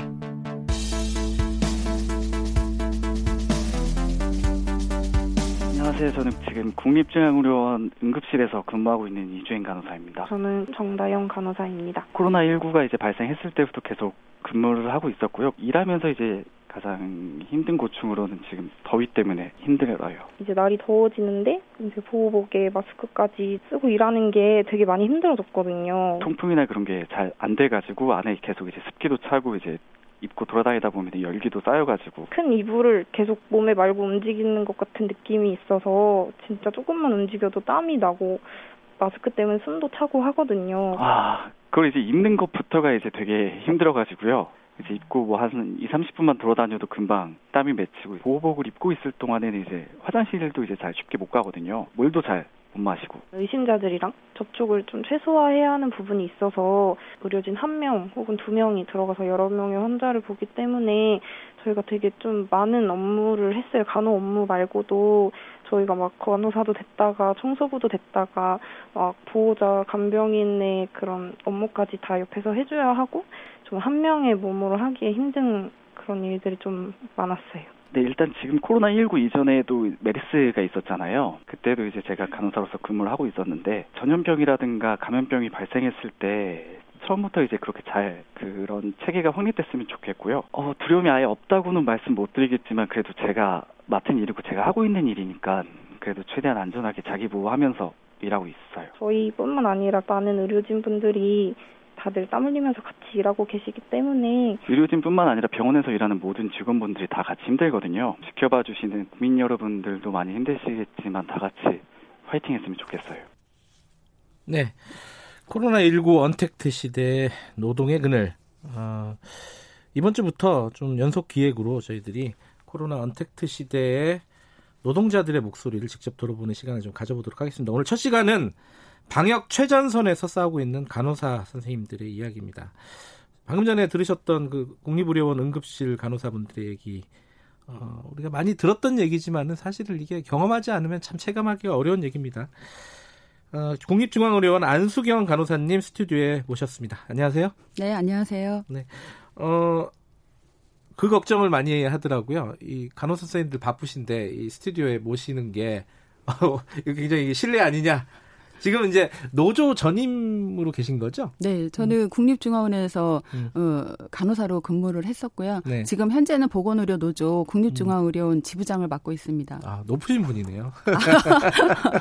근데 뭐 지부장이시지만은 이번에 그 코로나 사태 때 그 대구에도 갔다 오신 거죠? 네. 그거는 안 가실 수도 있는 거 가신 거 아니에요? 사실은 고민을 좀 많이 했었어요. 이런 질문도 진짜 많이 받았었고요. 예. 저희 NMC에서도 NMC가 뭐예요? 국립중앙의료원도 예. 줄임말입니다. 예. 국립중앙의료원도 이런 감염병 사태에 해야 될 역할들이나 기능들이 있고 직원들도 굉장히 스트레스를 많이 받아 하면서 두려워하는 부분들이 있었기 때문에 원내 문제도 제가 좀 심각하게 고민을 많이 했었는데 2월 말부터 대구 경북 지역에 폭발적으로 이제 확진자들이 늘어나면서 그냥 지켜볼 수는 없겠더라고요. 그래서 아, 이게 지금 우리 원만 생각할 게 아니라 전체적으로 지금 나라가 심각해지고 있는데 우리 원만 생각하는 게 맞나? 이제 이런 고민들이 있었고 같은 조합원들이나 간호사들이 많이 뜻을 동참해 주었기 때문에 이런 것들이 좀 잘 진행이 됐고 잘 하고 왔던 것 같습니다. 자원해서 가신 거군요. 네. 그러면 3월 달에 한참 폭발적으로 대구에서 증가세가 있을 때 그때 2주? 예, 15일 갔다 왔습니다. 아, 전부 다 2주씩 돌아가면서 이제 봉사활동. 아니요, 동시에 저희가 동시에? 출발해서 동시에 도착을 하고요. 그렇군요. 그때 얘기는 조금 이따 듣도록 하고요. 조금 전에 우리 그 동료 간호사분들이 얘기한 것 중에 한두 가지만 좀 여쭤보고 갈게요. 방호복 입기가 지금 여름이라서 조금 뭐랄까 끔찍하긴 해요. 그게 온몸으로 다 덮이는 옷이죠? 그게. 그렇죠. 덮여야만 하고요. 그게 레벨 D 방호복? 네. 그게 어떤 방호복이에요? 이제 보통 저희가 이제 레벨 C, 레벨 D 방호복을 얘기를 하긴 하는데 지금 이제 비말이라서 저희 이제 지침이 레벨 D 방호복을 이제 착용을 하고 입고 들어가서 이제 지금 저희가 한자를 보고 있는 상황인데 그 레벨 D 방호복은 전체로 이제 원슈트로 해서 나오고 있고요. 뭐 후드까지 달려 있고 저희가 이제 덧신을 신고요. 그다음에 장갑은 2개를 착용을 합니다. 속장갑과 겉장갑을 착용을 하고 후드는 달려 있기 때문에 후드는 바로 이제 저희가 쓰면 되는 거고요. 이제 고글과 마스크를 그 위에다 더 착용을 하고 들어가게 되는 거죠. 통풍 이런 거는 뭐 전혀. 그렇죠. 통풍도 잘 되면서 보호도 되면서 이런 질 높은 진짜 앞으로도 진짜 저희가 기대하고 바라는 요행 그 요구 사항들인데요. 이런 것들이 좀 많이 개발이 되고 신경을 써서 이 감염의 환자 치료나 간호에 집중할 수 있도록 이런 거에 고통을 좀 더 이상은 안 받았으면 좋겠다는 생각이 듭니다. 쉽게 말하면은 땀복 아니에요? 땀복 운동할 때 맞아요. 있는? 그죠? 맞아요. 땀이 줄줄줄 흐를 것 같아요. 제가 입고 한 10분 입고 나서 한 10분 만에 그냥 뚝뚝뚝뚝 떨어지더라고요. 10분 땀이요. 만에요? 네. 근데 그거 입고 몇 시간을 있어야 되는 거죠? 저희가 지금 교대로 A조, B조 해서 2교대로 들어갔었는데 이게 2개조로요. 들어갔었는데 보통 한 2시간? 2시간 입고 그러면은 옷을 벗으면 방호복을 벗으면 한 2시간 이제 휴게 타임이 들어가고 다시 이제 2시간을 들어가는데 제가 여러 번 다른 곳에서도 말씀을 드렸었는데 이게 옷을 입고 2시간 나와서 2시간을 이제 충분한 휴게 시간을 주고 뭔가 조금 이제 릴렉스 뭐 조금 리프레시할 수 있는 충분한 뭐 시간을 줬다고는 하는데 사실은 그렇지 않거든요. 저희가 삭타리 시간만 해도 좀 어설픈 사람들은 신규 간호사들 같은 경우는 굉장히 시간이 오래 걸리고요. 아, 입는데 벗는 데만도? 네, 입는 시간도 오래 걸리고 벗을 때는 저 같은 경우에도 많이 해봤음에도 불구하고 벗을 때 시간이 더 많이 걸려요. 벗을 때 이제 감염이 될 수 있는 그런 확률이, 잘못 벗으면 그런 확률들이 생기기 때문에 벗을 때가 더 신경이 많이 쓰이고 그런 시간들이 들고, 그다음에 화장실 갔다 오고 씻고 뭐 그다음 교대를 위해서 전산을 본다든지 물건을 챙겨서 들어간다든지 뭐 처방에 따른 뭔가를 갖다가 다시 이제 논의하고 들어간다든지 이러면 사실은 휴게 시간 2시간이 휴게 시간이라고는 생각이 되지 않습니다. 온몸이 땀에 절어서 아마 2시간이면은 나올 것이고, 그리고 그 옷을 입고 있는 동안에는 뭐 화장실은 못 가는 거죠? 당연하죠. 아니, 근데 사람 생리작용이라는 게. 그래서 이제 조절을 하는데요. 제가 대구 동산병원에 갔을 때는 폭발적이었기 때문에 환자 수가 화장실도 좀 제한적이었고, 근무 들어가는 그 시간에는 어차피 몰리잖아요. 인력들이요. 간호사들이 화장실에 줄을 서서 방호복 입기 전에, 보호복 입기 전에 딱 이제 뭔가를 그 근무병동을 배치를 받으면 화장실이 먼저 줄을 씁니다. 다들 익숙하셔가지고 그게 미리미리 준비해야 된다는 걸 아니까. 무조건 강박적으로 화장실이 이제 코스로 돼 있기 때문에. 저 이제 여름이에요. 이제 여름 시작이 됐고 앞으로 더 더워질 겁니다. 그러면은 지금 벌써 이 선별진료소에서 쓰러지신 분들 나왔잖아요, 그죠? 네. 어떤 대책이 필요합니까?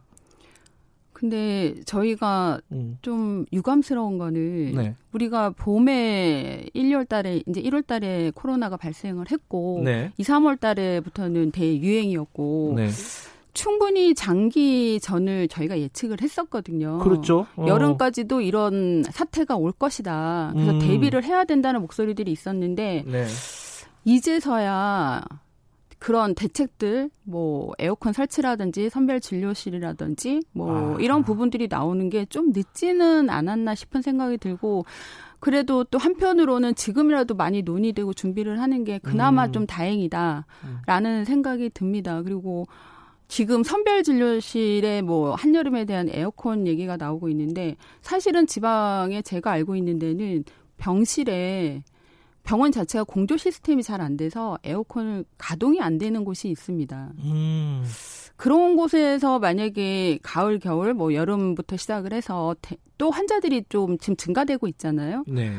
그래서 환자나 의료진들이 그런 병동에서 일을 한다는 것 자체가 너무나 힘들지 않을까. 그러면 우리가 선별 진료실뿐만 아니라 전반적인 지금 지역별로도 시설이나 인력이나 장비 이런 부분에 대해서 좀 세심한, 지금이라도 좀 조치나 좀 조사가 필요하지 않을까 싶습니다. 좀 늦었다, 일단 기본적으로는. 그게 좀 아쉽다는 말씀이고, 에어컨 놓으면 다 해결되는 것도 아닐 거 아니에요. 그렇죠. 어떤 게 더 필요해요? 뭐 자세한 지침이나 이런 것들은 뭐 에어컨을 틀고 뭐 환기를 시킨다든지 뭐 이런 지침들은 이제 정부나 전문가들이 이야기를 하겠지만 글쎄요, 추운 겨울에도 그렇게 힘들었었는데 이게 에어컨 하나로 이게 해결이 될까? 뭐 이런 의아심도 있습니다. 그 간호사 선생님들 이렇게 뭐 평소에도 이 코로나 전에도 뭐 태움 문안이라고 힘들다는 얘기 많이 있었는데, 사실 이제 대구를 거치면서 그런 얘기가 이제 더 많이 나왔어요. 대구에서 상황을 간단하게 좀 여쭤보면은 당시에 어느 정도의 업무량이라든가 환자 돌볼 환자의 숫자라든가 이랬습니까? 그걸 좀 설명을 좀 해주세요. 말로 설명하기가 참. 그래요. 아니, 이게 참 열악한, 한마디로 좀 열악한 근무 환경이었다라고 말씀을 드리고 싶고요. 다시는 이런 일이 있지 말아야 되지 않을까. 왜냐하면은 지금 감염병 환자를 제가 들어간 병동에서는 제가 20명 정도를 혼자서 맡아서 했습니다. 근데 이게 보통 때 우리가 일상적인 생활에서, 일상적인 병원에서 20명을 보는 것도 굉장히 힘든 일입니다. 그리고 그렇겠죠. 저희가 지금 서울 시내에서 그렇게 보는 병원도 없을 거라고 생각을 합니다. 서울 시내에서는. 근데 지금 감염병의 특성상 그 투입되는 인력이, 간호 보조 인력이 없습니다. 들어갈 수도 없고 저희가 모든 일을 다 도맡아서 다 해야 되는데, 간호 업무 외에 잡무까지도 저희가 다 해야 되고 하지 않았던 일들을 다 맡아서 해야 되는데 이런 것들에 대한 노딩이, 업무 부담감이 굉장히 심했었고요. 뭐 기본적으로 간호사 하는 일 외에 식사, 뭐 배식이라든지, 뭐 환자들의 뭐 기본적인 택배 업무라든지, 뭐 심부름, 그다음에 뭐 여러 가지 요구들이 있잖아요. 말벌, 네. 그 격리된 환자들이기 때문에 사람을 그리워하는 되게 우울증에 빠지고 그런 분들이 많았기 때문에 네. 평상시에 있지도 않았던 일들이 굉장히 많았었습니다. 그러면 그 15일하고 이게 다들 이제 사실은 본업이 있으시기 때문에 대구에 계속 계실 수는 없는 거잖아요. 그럼 대구에 계시는 분들은 계속 그런 상황에 놓였을 가능성이 높겠네요. 그죠? 그렇죠. 또 이제 자원에서 가신 거라서 숙소나 이런 문제도 되게 힘들었다는 얘기 들었는데. 저희가 갔을 때는 그래도 대구시에서 많이 신경을 써주셔서 저희가 이제 워낙 인력이 이렇게 20명 넘게 간 경우는 처음이었던 것 같아요. 그래서 소수로 간 경우는 이제 본인들이 알아서 하는 경우도 있었고 저희는 워낙 대다수 인력이 들어가다 보니까는 대구시에서 미리 숙소를 잡아주셔서 그런 부분들은 걱정 안 하고 지냈습니다. 다행이었네요. 네. 근데 최근에 나온 뉴스를 보니까 이 뭐 수당이라고 해야 되나요? 그 사실 이제 돈을 받아야 되는 거죠. 정당한 노동의 대가를 받아야 되는 건데 대구에 계신 간호사분들은 돈을 못 받았다는 얘기가 있어요. 지금. 그리고 3차 추경에도 그게 반영이 안 됐다라는 얘기도 있고. 네. 그 얘기 들으시면서 어떤 생각이 드셨습니까? 저는 정말 많이 놀랐어요. 왜냐하면 저희가 갔다 오고 나서는 저희는 수당을 저는 받았거든요. 네. 늦지 않은 시점에 받았다고 생각을 하는데 네. 계속 언론에서 수당이 안 나오고 있다. 뭐 이런 얘기를 들으면서 어떻게 이런 일이 똑같은 위험 상황에서 동일하게 일을 했는데 네. 지역에 따라서 뭐 자원에 따라서 이렇게 돈을 차별적으로 보상을 할 수가 있나 수당 지급을. 네. 이런 거에 대해서는 간호협회나 노조나 모두 많이 요구를 한 걸로 알고 있습니다. 부당하다. 네. 형평성에 문제가 있다. 네. 그래서 지금 진행을 하고 있고 노력을 하는 걸로 요구하는 거를 얻어내기 위해서 지금 많이 노력하고 있는 걸로 알고 있습니다. 근데 참 그게 노력해서 얻어낼 될 일인가 되게 좀 이상해요. 그거는. 저도 그래서 처음에 굉장히 의아했어요. 그래요. 네. 어쨌든 뭐 지금 이 간호사분들의 열악한 뭐랄까 노동 실태는 상당히 많이 그래도 논의가 된 편인 것 같아요. 네. 근데 이게 논의가 되는 게 중요한 게 아니라 이제 개선이 돼야 되는 거잖아요. 어떤 부분이 제일 그 간호사 현장에 계신 분 입장에서 뭐 인력 수급이라든가 뭐 장비라든가 여러 가지 부분이 있잖아요. 어떤 부분이 가장 좀 필요하다고 보세요? 나중에 저희들이 이제가 노동부 장관 또 마지막에 모셔가지고 관련 얘기를 할 텐데 그때 좀 전달도 할 겸 해서 어떤 부분이 좀 필요하다고 보십니까? 글쎄요, 메르스 이후로는 시설이나 장비 부분에는 많이 지원이 되고 네. 개선이 된 걸로 알고 있습니다. 근데 저희가 사람, 간호 인력, 의료 인력에 대한 부분은 그거에 좀 미치지 못하고 있지 않나 그런 생각이 들고요. 보통 평상시에도 간호 인력이 부족하다. 뭐 저희가 식사를 제대로 할 수 있게끔만 해달라. 일을 하는 동안에 화장실이라도 한번 제대로 갔다 왔으면 좋겠다라는 요구들이 굉장히 많이 나오고 있습니다. 거기다가 이제 상교대 근무에 대한 열악한 근무 조건 때문에 간호사들이 저희 이제 뭐 일을 하다 보면은 1년 조금 지나고 나서 그만두는 경우가 비일비재하고요. 그렇다면서요. 네, 18년도 통계에 의하면은 간호사들이 이제 들어와서 10명 정도 그 기준으로 봤을 때는 4명 정도가 그만둔다고 합니다. 1년 안에. 그러니 1년 정도 트레이닝하고 뭔가 적응을 하고 이런 시간과 투입된 뭐 노력들이 있는데 그런 것들이 다 이제 간호 현장에서 이탈이 되다 보니까는 이런 부분들이 굉장히 힘들고요. 우리가 기본적으로 정부도 알고 있을 거라고 생각합니다. 많은 국민들도 이제는 알고 있을 거라고 생각하고요. 간호사 수라든지 의사 수라든지 그런 의료 인력의 그 지금 현재 숫자가 굉장히 OECD 평균적으로 봤을 때 굉장히 절반도 못 미친다는 거 이미 많이 알고 있을 거라고 생각을 합니다. 우선은 그런 방법으로 그런 그 접근을 해서 그런 부분에 초점을 맞춰서 접근을 해서 해결하는 것이 네. 제일 중요하지 않을까 싶습니다. 보통 이 간호사 선생님들에 대한 이미지가 희생, 헌신. 그게 간호사 선생님들이 좀 옆에 보면은 좀 기대고 싶은 병원에 저도 이번에 보면 그런 느낌이 있더라고요. 기대고 싶고 저분은 우리를 위해서 희생해 주시는 분, 헌신해 주시는 분 이런 생각들을 막연하게 하는 분들도 꽤 많을 것 같아요. 그런 거 되게 부담스러우시죠? 헌신까지 말씀하시니 저는 근데 사명감이라고 얘기하고 싶어요. 사명감. 그러니까 뭐 하나의 직업 윤리 뭐 직업으로 접근하는 것이 아니고 현장에서 일을 제가 경력이 쌓이다 보니까 네. 아 이거는 제가 그냥 직장이고 해야 될 일이고 하나의 뭐 조직의 구성원이다 이런 생각으로는 절대 이 일은 할 수 없다. 사람에 대한 어떤 애착과 어떤 배려심이 동반되지 않고서는 이 일은 장시간 근무할 수 없는 일을 할 수 없는 직업이다. 이렇게 말씀을 드리고 싶습니다. 킹라이언님이 간호사 선생님들 로고에 감사드립니다. 이런 문자 보내주셨고요. 김복경님은 지금부터라도 미비점이 잘 보완된다면 안심이 되겠습니다. 창의성님이 에어컨은 복지가 아닌 기본 장비 아닌가요? 그래서 일부 군장병들 여름에 쓰는 쿨조끼. 쿨조끼는 많이 뭐 보급을 한다는 뉴스도 봤어요, 그죠? 네, 뭐 얼음 보기는 했는데. 현장에서 실제로 현장에서는 어느 정도 호응도가 나올지는 모르겠습니다. 알겠습니다.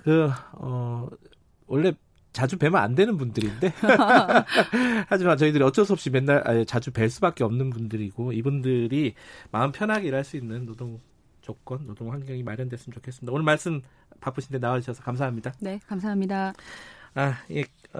김경래 최강시사 듣고 계신 지금 시각은 8시 48분입니다.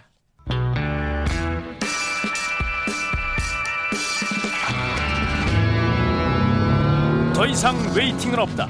박대기의 고속경제. 네, 박대기의 고속경제 오늘도 KBS 박대기 기자 모셨습니다. 안녕하세요. 네, 안녕하십니까. 오늘 부동산 얘기 할 건데 많이 올랐어요? 올랐다는 얘기 여기저기서 나오는데 네. 진짜 올랐어요? 일단 그 비규제 지역 위주로 많이 올랐고요. 네. 그러니까 이제 서울이 아닌 수도권 지역 많이 오르고 있고 인천, 뭐 군포라든지 안산 지역이 좀 많이 올랐고요. 네. 또 서울도 그 상승세로 바뀌었습니다. 한동안 좀 떨어졌었는데 올해. 그래요? 예. 부동산 1, 2, 4 기준으로 3주 연속 상승했고요. 한국감정원 기준으로도 지난주에 상승으로 석 달 만에 이제 전환했습니다. 그래서 지금 좀 대세적으로 오르고 있는 게 아닌가 이렇게 보입니다. 그게 작년 말에 그 규제 네. 발표가 하나 있었잖아요. 예, 12, 16 예, 규제. 그 규제 이후에 예. 지속적으로 오른 건 아니죠? 네, 그죠? 그 규제 이후에 이제 그 올해 한 2월 정도부터 좀 떨어지고 있었다. 특히 코로나 때문에 집 보러 온 사람 없어지고 그렇죠.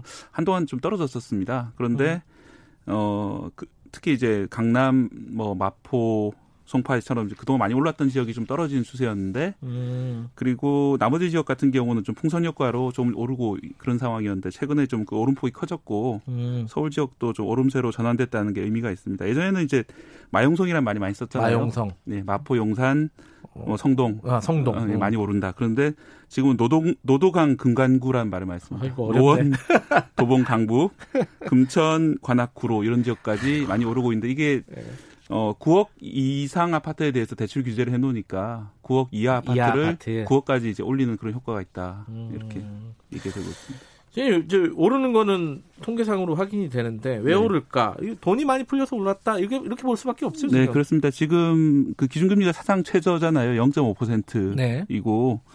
실제로 이제 대출금리가 2%대 전후에서 많이 나오기 때문에. 예를 들어 1.6%로 3억을 빌리면 이제 이자가 한 달에 40만 원 정도밖에 안 나가거든요. 예. 그러니까 이제 뭐 3억 빌려가지고 어떻게 갭 투자하자 이런 사람들도 상당히 많고요. 네. 그리고 이제 다른 금융 상품에 투자를 그동안 했던 사람들도 적금 붙던 사람들도 금리가 워낙 떨어지니까 이럴 때 은행에 맡길 게 아니라 차라리 갭 투자라도 나도 해야 되는 거 아니냐 이렇게 좀 뛰어드는 분들이 많은 것 같습니다. 네. 중요한 건 이 오름세가 언제까지 계속될까? 아마 대책이 없다면 앞으로 좀 계속할 수 있다라는 지금 분석이 많이 나오고 있는데요. 특히 이제 최근에 돈이 많이 풀리다 보니까 증시로 많이 갔거든요. 증시도 네. 많이 올랐죠. 그렇죠. 예. 이제 증시도 이제 근데 거의 다 회복을 했기 때문에 예. 코로나 이전까지 예.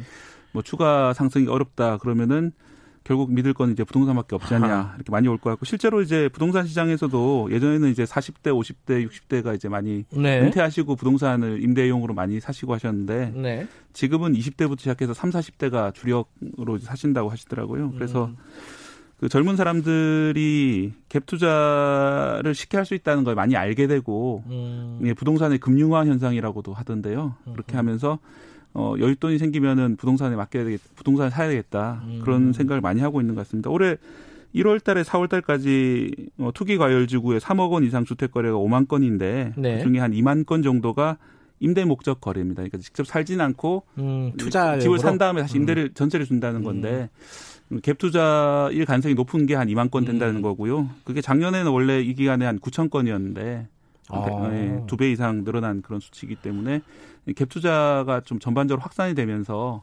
집값이 좀 오르는 게 아니냐 이렇게 분석하고 있습니다. 유동자금이 많이 풀렸다는 얘기는 있는데 부동산 쪽에서도 그런 게 많이 보이나 봐요. 실제로. 네, 지난달에 이제 성수동에 아크로포레스트라는 아파트가 딱 세 채만 그 풀렸거든요. 세채. 네. 세채가 왜 나왔냐면 보통은 이제 분양을 받았는데 그 입주 요건 못 맞춘 사람들이 이제 당첨된 사람들이 다시 그 물량을 회수해가지고 다시 예. 분양을 하는데 이 경우에는 청약 그 통장 요건이 이런 게 없습니다. 그러기 아무나 이제 집어넣을 수가 있는데 무려 세채가 풀렸더니 26만 명이 청약을 했습니다. 8만 대 1? 그렇죠. 8만 대 1인데 청약률도 놀랍지만 26만 명이 이걸 만약에 26만 명이 다 살 수 있는 사람들이 했다면은 이걸 살려면은 대출 규제 때문에 5억 원 정도가 필요하거든요. 그 처음에 계약금하고 중도금 합치면 네. 뭐 나머지는 다 전세나 이렇게 퉁친다 하더라도 그 5억이 필요하다면은 이 사람들이 가지고 있다는 돈이 130조 원입니다. 네. 그러니까 130조 원을 언제라도 이제 부동산에 들어갈 정도의 그런 대기 자금이 있다라고 보이거든요. 그러니까 상당히 돈이 많이 풀려 있고. 그 자금들이 언제든지 부동산에 들어올 수 있기 때문에 계속 부동산 가격이 올라가 있다 보입니다. 근데 이게 사실 참 이렇게 일반 상식으로 보면은 이해하기가 힘들어요. 경기가 안 좋으면은 집값 떨어져야 되는 건데, 네. 그죠? 실제로 IMF 직후에 이제 1998년부터 한 2000년대 초까지 많이 떨어졌었고요. 네. 그 다음에도 지난번 글로벌 금융위기 때 2008년 이후에 또 한 5년 정도 계속 떨어졌었거든요. 같은 논리라면 지금도 떨어져야 될 때가 많습니다. 하지만 이번 위기 같은 경우는 워낙 금리도 낮춰놨고 그리고 제가 생각에는 좀 그 중산층과 중산층 이하의 그런 체감도 많이 다른 것 같습니다. 정규직 직업이 있는 사람들은 계속해서 소득이 들어오기 때문에 그렇죠. 어떻게든 메울 수가 있는데 그러지 못한 사람들이 있기 때문에 말씀하신 것처럼 올해 한국은행도 마이너스 0.2% 성장할 거라고 봤고 OECD 같은 경우에는 마이너스 1.2% 한국 성장률을 봤는데요. 이러면 좀 떨어지는 게 맞는데 좀 약간의 시차를 두고 좀 계층 간의 차이와 시차 그러니까 이제 떨어진다는 게 2분기까지는 괜찮다가 3분기부터 좀 많이 나빠지거든요. 네. 그러면서 이제 좀 장기적으로는 확실히 부동산이 안 좋을 수 있는데 단기적으로 유동성이 많이 공급되면서 아직까지는 좀 오르는 그런 상황이 아닌가 보입니다. 시간이 한 1분밖에 안 남았는데 네. 그 정부가 부동산 대책 내놓겠죠? 네, 그 지금 상황이면? 연구하고 있다고 밝혔고요. 네. 아마 조만간 나올 것 같습니다. 대책. 그러면 집을 지금 사야 되는 겁니까? 말아야 됩니까? 이게 가장 중요한 질문일 수도 있어요. 네. 네. 저도 옛날부터 이제 만약에 이제 대출이나 자기가 네. 감당할 수 있는 범위 안에서 자기가 살고 싶은 집을 대출 받을 수 있으면은 한 채는 당연히 언제라도 실거주 목적이면은 예, 예. 사야 되는 건데 추가로 이제 갭 투자 들어가는 게 문제인데 예. 일단 정부 규제가 강하게 나올 예정입니다. 예. 일단 임대차 3법을 좀 검토를 하고 있고요. 네. 이게 전월세를 거래 신고하자. 그리고 원하는 기간까지 임차인들이 거주할 수 있게 하자. 그리고 계약 갱신 청구라고 하는데요. 그리고 전월세 가격 상한제, 그러니까 해마다 몇 %퍼센트 이상 못 올리게 이렇게 하는 제도들인데 집주인한테 불리한 것들이죠. 강력한 예. 이런 제도들인데 문제가 뭐냐면 이렇게 돼서 전세 가격이 만약 내려가게 된다면 지금 계속 오르고 있습니다. 만약 네. 내려가게 된다면 갭 투자할 때 더 부담이 커지는 거죠. 매번 이제 전세를 바꿀 때마다 더 많은 돈을 부담해야 되기 때문에. 사는 건 좋은데 리스크는 잘 알고 계시라 네. 이렇게 좀 정리할 수 있겠네요. 오늘 좀 길게 하지 못해서 죄송합니다. 다음 주에 좀 길게 해보겠습니다. 네. 고맙습니다. 네. 박대기의 고속경제 KBS 박대기 기자였고요. 김경래 최강시사 오늘 여기까지 하겠습니다. 내일 아침 7시 20분에 돌아옵니다.